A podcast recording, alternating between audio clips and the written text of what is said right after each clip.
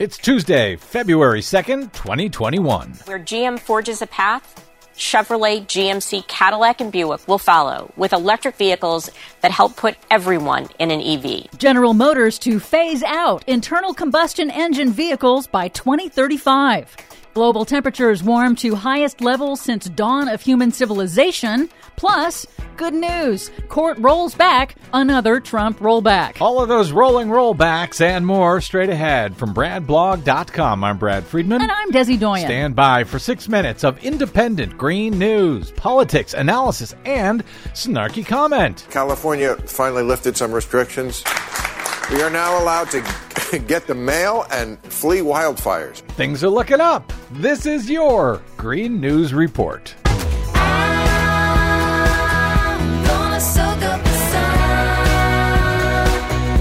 Okay, Desi Doyen, very, very good news. Very, very huge news concerning electric cars. Yep.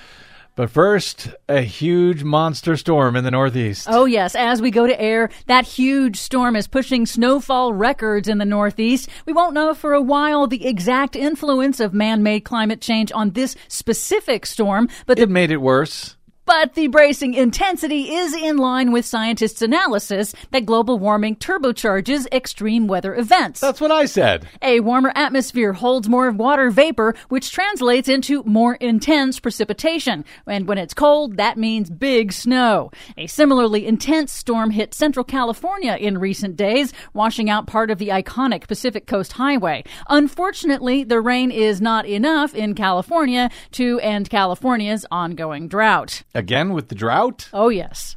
On to our top story General Motors stock rose after the company announced late last week that it will end production of conventional gasoline and diesel engines, the largest U.S. automaker to do so. Wait, you mean they announced they're going to all electric cars and their stock actually went up? yes, it did. Um, it didn't tank the entire company? Shocker. I'm going to complain to Fox News. They've been misleading me. GM announced the company will eliminate tailpipe emissions from all of its new cars and light trucks by 2035, including its SUVs. And GM announced that it is aiming for carbon neutrality, powering all of its global operations with 100% renewable energy no later than 2040. In a videotaped statement, CEO Mary Barra acknowledged that today clean cars make up only a small fraction of the global auto fleet. However, we believe that is all about to change. At GM, we believe that after one of the most difficult years in recent history, this moment will prove to be an inflection point. The moment when our world's reliance on gas and diesel powered vehicles will begin transitioning to an all electric future.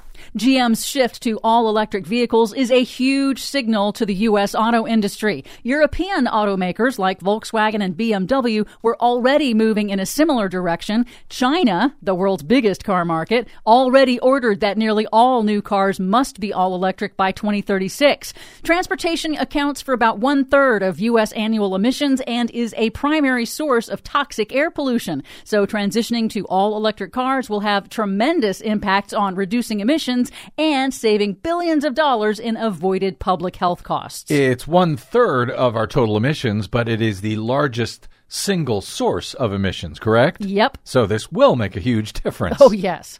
And important to note that a recent MIT study confirmed previous research showing that in all cases, regardless of whether an electric vehicle is charged by renewable energy or fossil fuels, EVs are cleaner and greener than gas and diesel cars. Thank you for clearing that up. And the climate impact matters because a new study on Monday concluded that global temperatures are now at their highest levels since the dawn of human civilization. The new analysis of ocean surface temperatures shows the planet is warmer now than it has been for at least 12,000 years, a period spanning the entire development of human civilization. Oh, we are totally nailing it. And they found levels of carbon dioxide are rising at the fastest rate in 66 million years. Mm. Good news for Puerto Rico. The Biden administration announced Monday it will release $1.3 billion in aid that had been appropriated to help the island rebuild after Hurricane Maria's devastation more than three years ago. But the Trump administration had withheld it. The Biden administration is also in the process of removing new restrictions on an additional 5 billion in aid for Puerto Rico restrictions that former President Trump put in place just hours before leaving office. So he's been blocking billions of dollars from going to Puerto Rico For any particular reason? You got me. Other than he's a jerk?